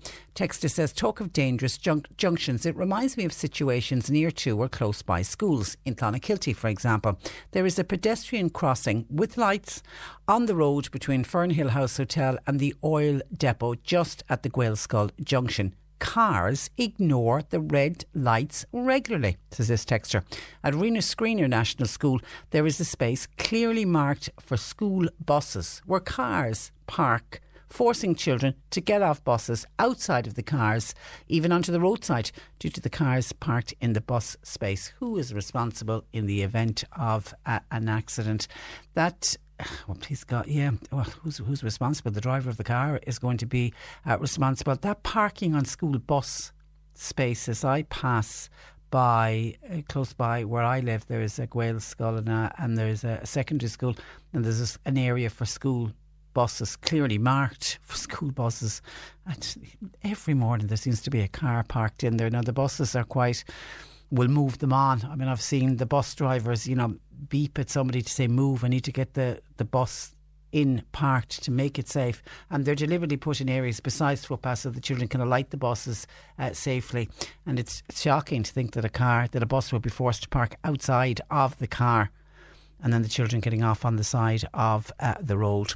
Now, there's some advice in for, remember the listener who contacted us saying, could you put out a shout out, please? Somebody suffering from sciatica. I was wondering was there any cure, and as far as I know, there's no cure for sciatica. But was looking for how to relieve the symptoms of sciatica, and if anybody could help us.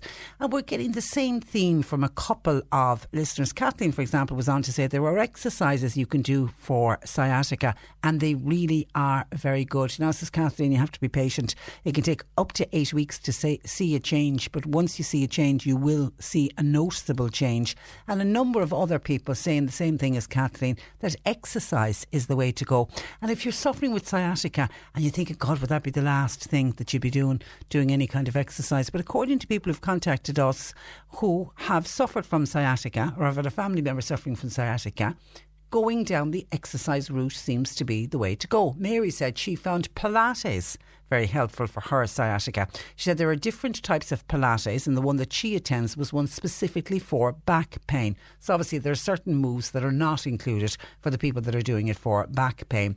You end up learning the positions at your class, and then you do it at home. Mary said it certainly worked for me. She said I went to consultants, but their only answer was physio and painkillers, and nothing was working for Mary with her sciatica.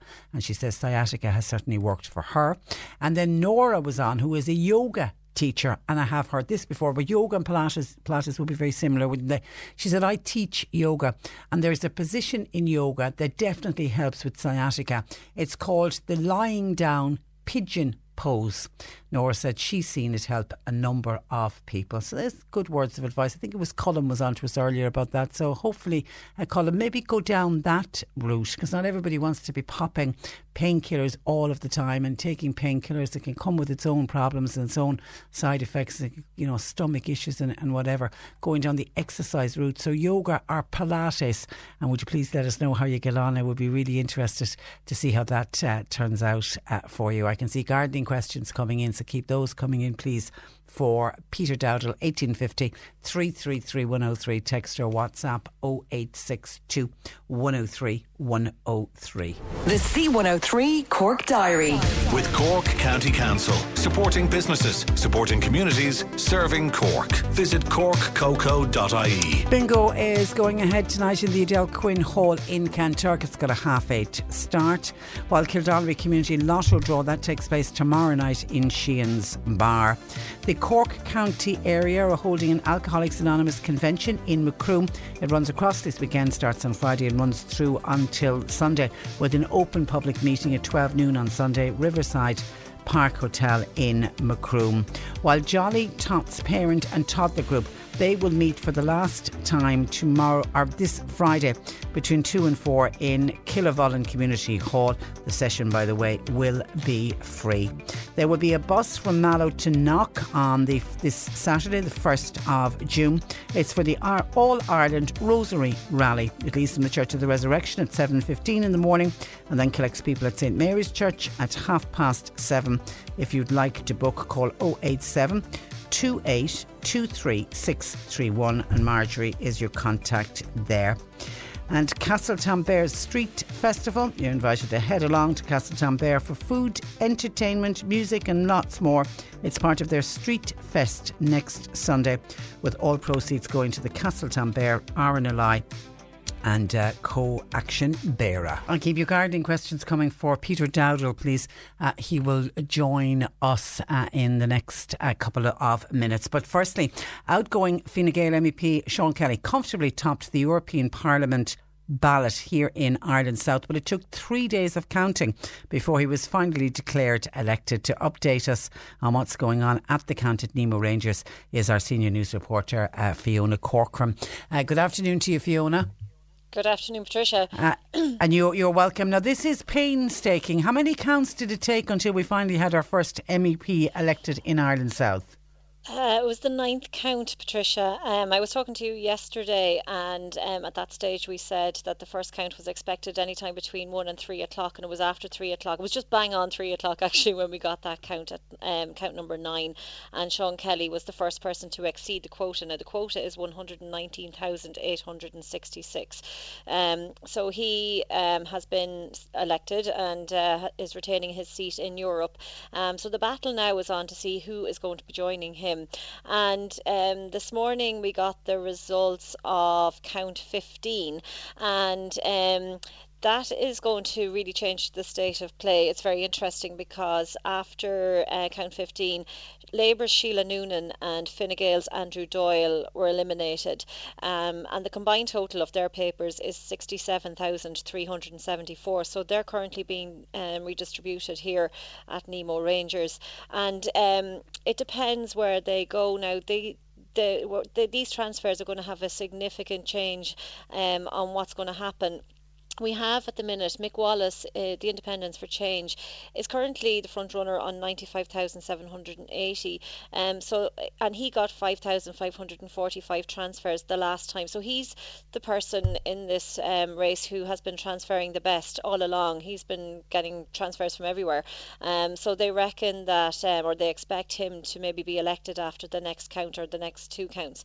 Um, and then after him is Billy Kelleher, Fianna Fáil's Billy Kelleher Kelleher. He's on 89,036.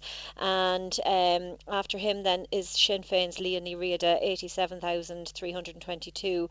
Um, and then Grace O'Sullivan for the Green Party, and she's 84,741. Now, um, behind them then is Fianna Fáil's Malcolm Byrne on 74,370, and then Fine Gael's Deirdre Clune on 69,560. But because Deirdre Clune and Andrew Doyle are both from the Fine Gael party, um, one would would expect that a lot of his transfers will go to Deirdre Clune and then that will bring her up. And they're expecting here that that might even bring her up ahead of Liadh Ní Riada because Liadh isn't transferring as well. Um, she doesn't have any more um, Sinn Féin people to go on. Um, and she doesn't even have the, the location factor as well. Um, and we're also Sheila Noonan and, Andrew Doyle are not from Cork. Yeah, know? and we're also looking at a Labour and a, fin, a Labour Fine Gael votes Mm. And you would wonder how many of those would have a lean. They won't. If, if the pure Fine Gael or Labour may not have a leaning towards Sinn Féin. Sinn Féin. Or well, even Mick Wallace. Um, yeah, but um, he doesn't Wallace, need much um, more. Yeah, um, he only needs a couple of thousand more, and I mean, he got five. Even if he got five thousand, it's still not bringing him um, near the quota, but he would still be the person who would be closest to the quota. Um, and then um, I suppose with location as well, um, you know, he's over on the east of the country, as is Andrew Doyle. So you'd wonder would a lot of the votes maybe go that way. Um, so yeah, we're just going to have to wait and see. Like people, you know, looking at the chart, you know, I've tweeted a picture of the chart there if anybody wants to have a look at it for themselves. But it would look like Deirdre Clune is out of the race because she's quite far behind. But we know that from the last time she mm. was you know, more or less written out of the race, and then she came back on transfers. So um, and she got a good. she yet, got a good transfer vote from the Labour Party the last time. She didn't. She didn't even need uh, because Simon Harris was the sweeper the last time. She got in right. even without Simon Harris's uh, votes, whereas she now has. You would expect a percentage of Andrew Doyle's, even though the, mm. I, I, absolutely accept the geography is going to come into it, but she should accept. She should uh, get a big bump up on this one. Yeah. Now she hasn't been transferring very well this time around. Like the last one there, she only got 470 uh, transfer votes compared to what Mick Wallace got, 5,545. But whose but again, votes were it they? Depends. So they were Adrienne Wallace's votes. Um, Who is People so, Before Profit? Yeah, so again, it's another. You would imagine that if, if people were going to vote for her, that they'd vote for Mick Wallace as well. Yeah, and maybe yeah. the surname. Who knows? I, but I don't think they're related. no, no. so yeah, it just. But I suppose it just goes to show the importance of these transfer votes as well. And then there's like there's what people call the non-transferable, uh, not effective papers as well. You know where maybe only somebody might have only just given a number one to somebody and then they didn't give a number two, a number three, a number four.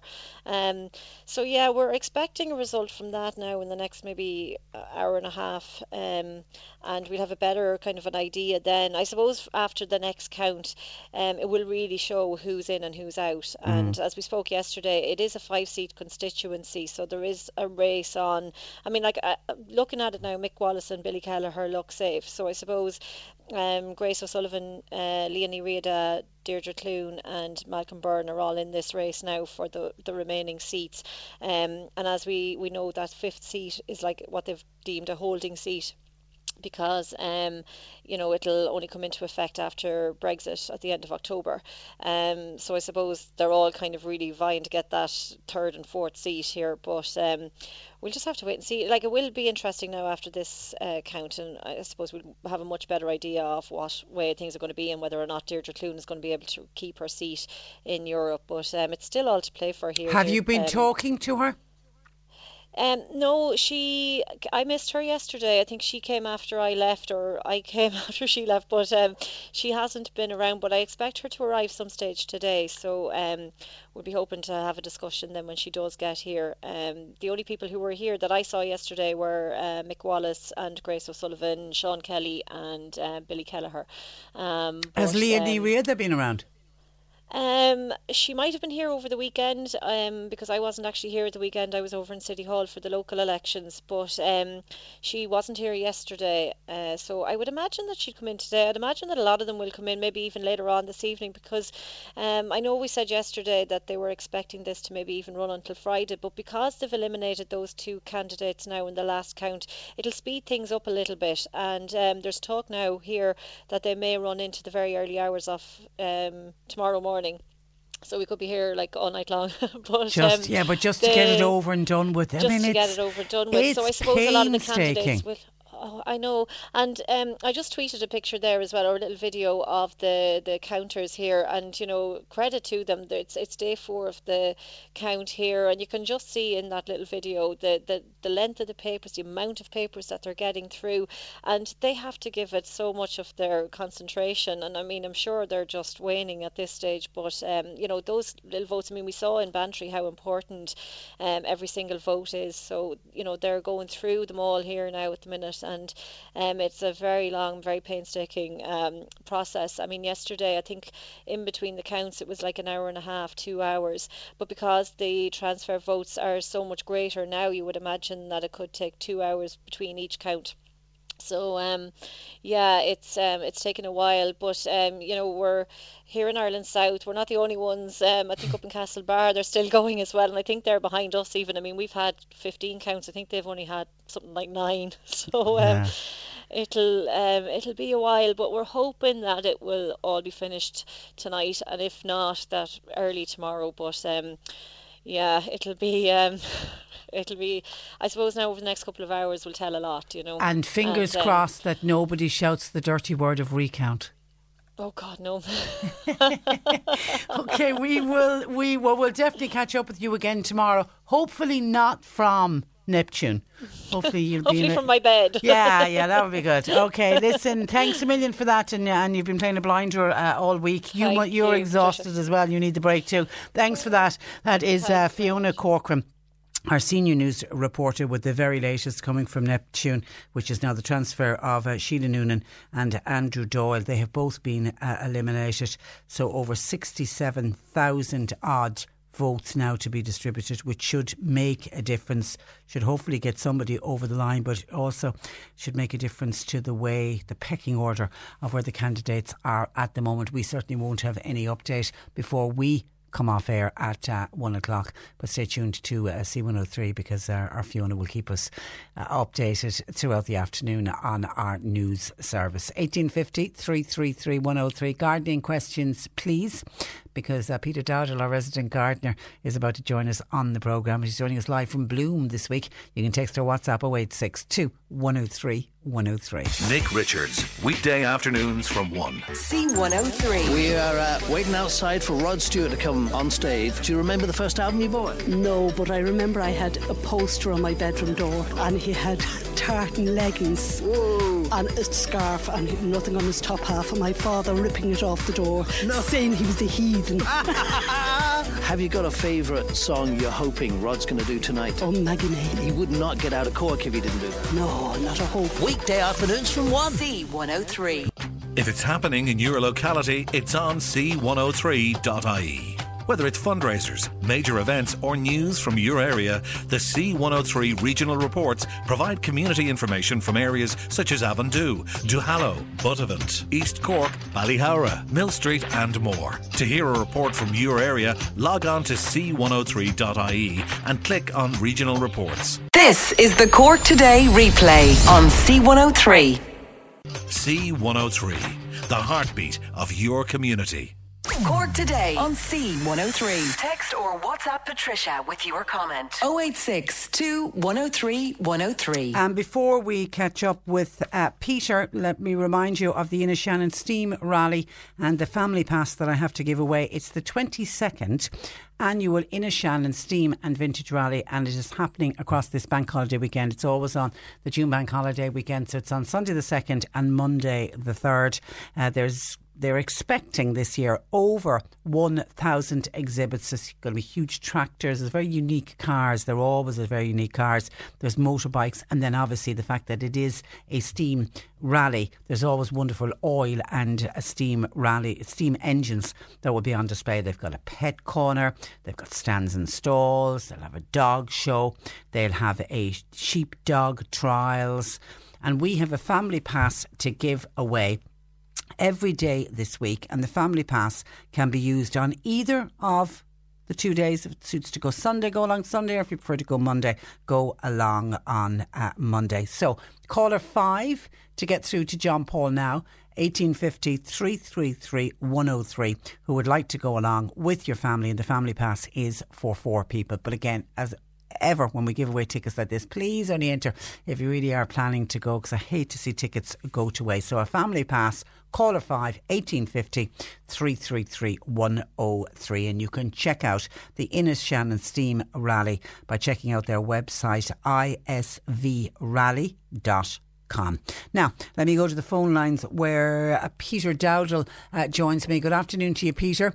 Good afternoon, Trish. How are you? I- I'm very well, and I know you're on the road. Are you heading to Bloom at the moment? I'm en route to Bloom, Bloom. a bit behind time. I'm Oh. hoping to be there by now, Okay, there. all right, yeah, because we were saying that you'd be in Bloom, and then John Paul said he's still on the road.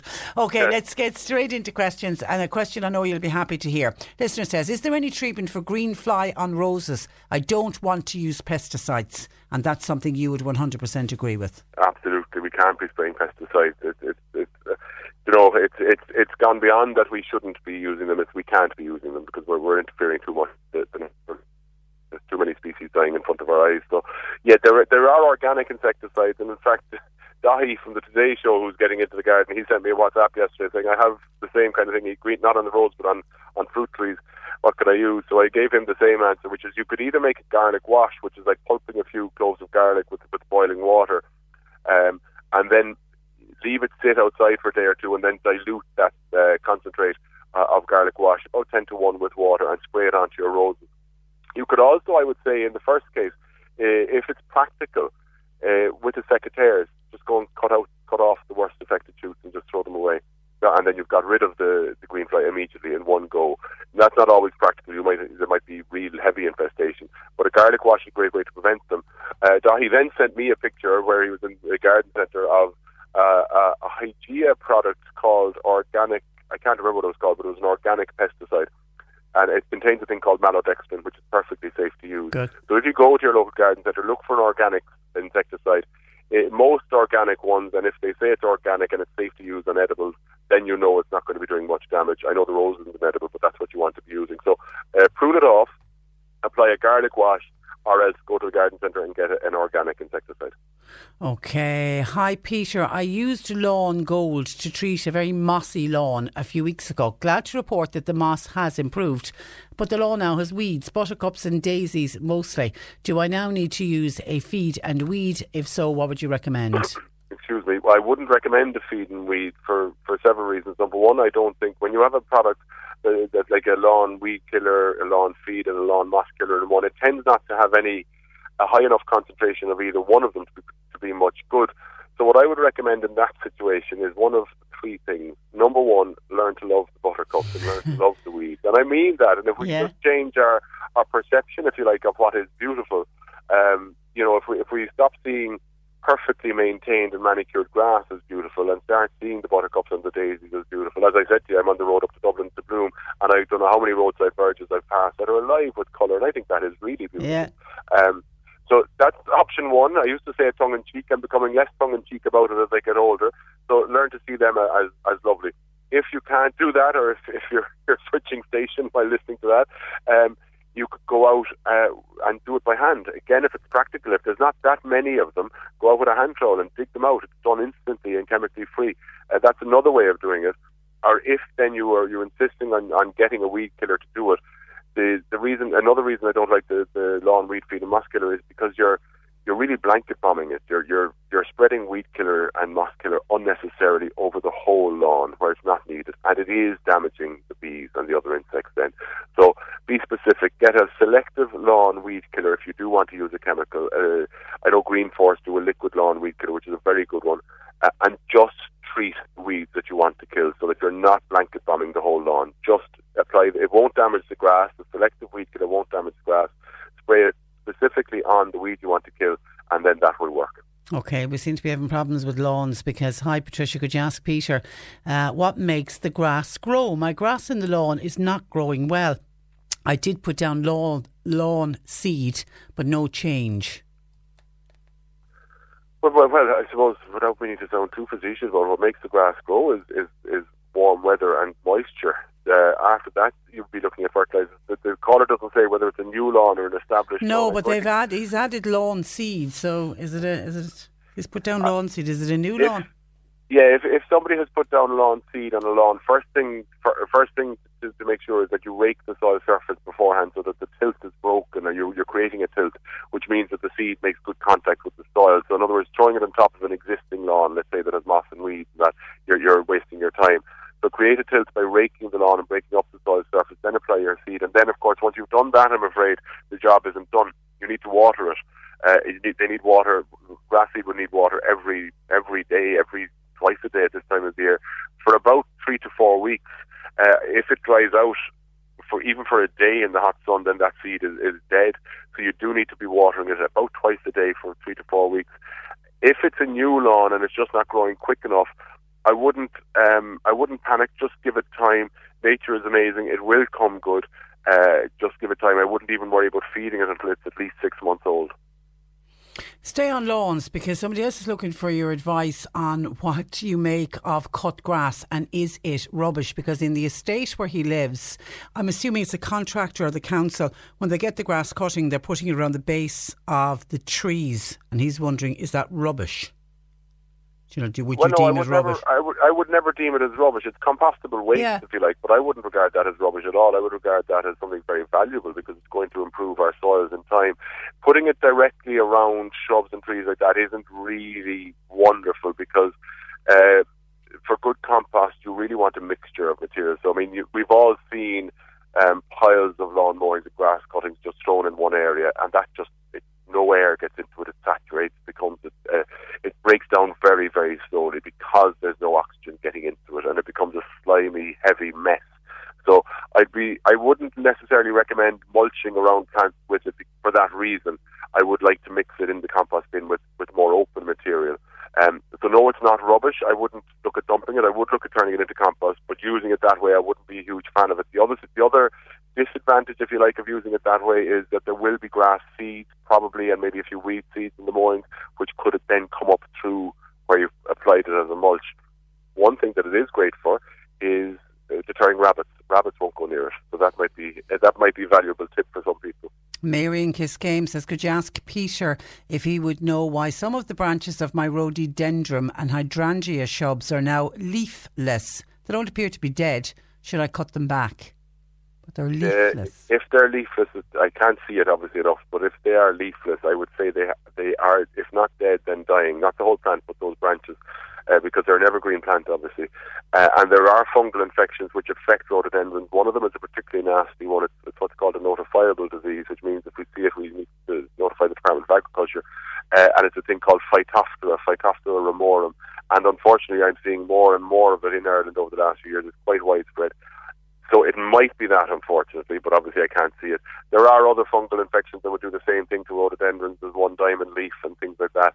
Um, best thing to do, I would say, is, is go to your local garden centre, take a picture of the plant and take a few close-ups of it as well on your phone or iPad or whatever. If you can get any leaves that are showing any signs of infection, browning of the leaf or anything like that, bring them to your local garden centre and ask for their advice. Um, I would recommend certainly pruning off any of the leafless branches now. And if, let's say, the top half of the branches, the bottom isn't, remove every bit of it that, that doesn't have a leaf and cut into the green growth as well. Because if it is a fungal infection, it's spreading down the stem. So I would recommend taking action sooner rather than later. Okay, bamboo trees. There's no new green foliage. The leaves are go- are all gone yellow and are falling off. It looks like the bamboo trees are dead.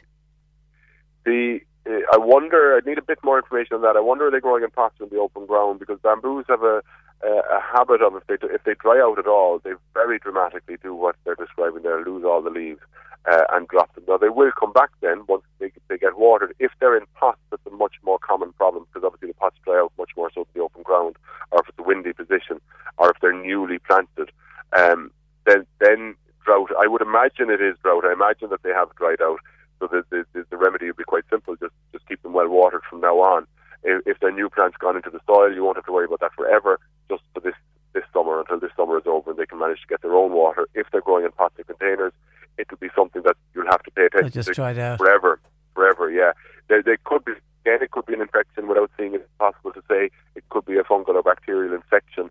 Uh, but I would say first course of action: just drown them with water over the next few weeks and see if they begin to come back. Okay, could you ask Peter, please, why home guard potatoes aren't showing blossom? They were planted last week, the last week in February, perfect stalks, and queens next to them are blossoming perfectly. From Pat in Mallow. Is it ga- guard potatoes? Is that? Home guard, home, Home guard, guard. yeah, one of the lovely early potatoes. I would say it, it's just a question. Yeah, where are we? End of May? I would have think it's probably still a bit early to be seeing them. So I, my gut is telling me it's just a matter of time. He's probably seeing the British Queen flowering and saying, okay, why aren't there home guards? But I think it's just the fact that it'll be a week or two later. I wouldn't panic at all if, if there's no sign of any leaf problem, as he's saying the stalks are all healthy. I. I wouldn't be concerned at all. I'd say it's just a matter of time. Magella wants to know the right time to plant beech hedging. Well, it is and it isn't. That's not too vague an answer. You, um, it's too late now for what we call bare root hedging. So bare root hedging is, is when you get plants which aren't grown in pots. So they've been grown in the nursery, taken out of the ground, and they're, they're tied together in bundles and sold then in bundles of 10 or 20. It's too late for that because that needs to be done from November through to kind of start of March. We're in the middle of the growing season now. It's the end of May. Um, you wouldn't go interfering by taking anything out of the ground to plant it bare root. But if you can get beech hedge, and this is where the it is part of the answer uh, comes in. If you can get beech hedging that has been grown in pots, or any hedging which has been grown in pots at this time of the year, it's fine to plant it because you're not disturbing the root system. You're just taking the pot off and putting it into the ground. Uh, so fine to plant a beech hedging now if it's pot grown, not if it's bare root. And on that, uh, going back to what I just was talking about, uh, water, water, water, water. So if you're planting them now, they will need plenty of water this summer. Or if you planted them bare root during the winter just past, they will still need plenty of water this summer. Nature will take care of it a lot, but there will be days when nature won't, and you'll have to pay attention. Okay, it's great to see people growing veg. Jan and Enniskeena is growing early potatoes, and they're all at various stages at the moment. She said, "When should we earth them up, and what height should they be?" Okay, well, when you're earthing up potatoes, it means that you're kind of constantly, it's a constant job. You don't just do it once. So, in other words, you start off your potatoes, you go down a few inches into the soil, put in your potato, and cover the potato with soil. As those, as the potato shoots come up over the soil, you start earthing it up, uh, which means that you're really just bringing the earth from both sides of the drill up over the, the, the greenery and the stalks and the foliage, so that just the tip of the foliage is exposed over the soil. So every week or 10 days, or maybe even every few days, depending how quick the growth is, you're constantly earthing up. So it's only the tip of the potato is exposed, or the, or the tip of the greenery is exposed. Uh, and keep going like that until they start coming into bloom, like one of the callers was saying with their, their home garden British Queen, and that's when you harvest. Um, so you should be earthing up all the time, if you like. So if you haven't done it yet, it's not too late. If they're not in bloom yet, you still earth up, and it's in that earth uh, that the, the, the oh, sorry, what am I trying to say? The potatoes will form along the stem in the soil. Okay, and seeing as you've mentioned bloom, into bloom you must go. Are you up there for the full weekend, or what's I'm, your plan? I am. I'm up there until I'm not there on Monday. I'm up there till Sunday evening.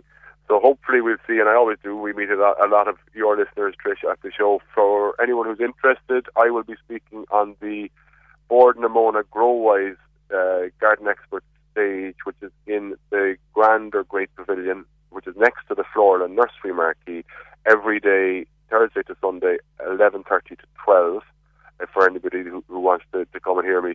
Um, 11.30 to 12 on the Bord na Móna Garden Expert stage. I'll also be taking part in, in the GIY area, the Grow It Yourself movement. I'll Right. be there as part of a panel discussion on creating sustainable cities. Um, and then I'll be around the place as well. Well I'll done. get all the talk Well done. events during And, and enjoy, because I know you do as well. Oh, I will. And, and Oh, we'll, will. t- we'll talk to you next weekend. Thanks for that, Cheers, Peter. That's uh, Peter Dowd of the IrishGardener.com. And congratulations to Julie Hennessy in Tower. Julie has won our Inishannon Steam Rally Family Pass for today. More of the same tomorrow. That's where I leave you for today. Thanks to John Paul McNamara for producing. Nick Richards with you for the afternoon, and we'll talk to you tomorrow at 10. Every Friday, we're counting down to the weekend. The weekend. By turning up the feel good. C103's Feel Good Friday brings you six hours of feel good greatest hits. Join Nick Richards from 1 and Martina O'Donoghue from 4. As we get you weekend ready. Weekend ready. Turning up the feel good for Cork. For Cork. Every Friday from 1. Feel Good Friday. Only on C103.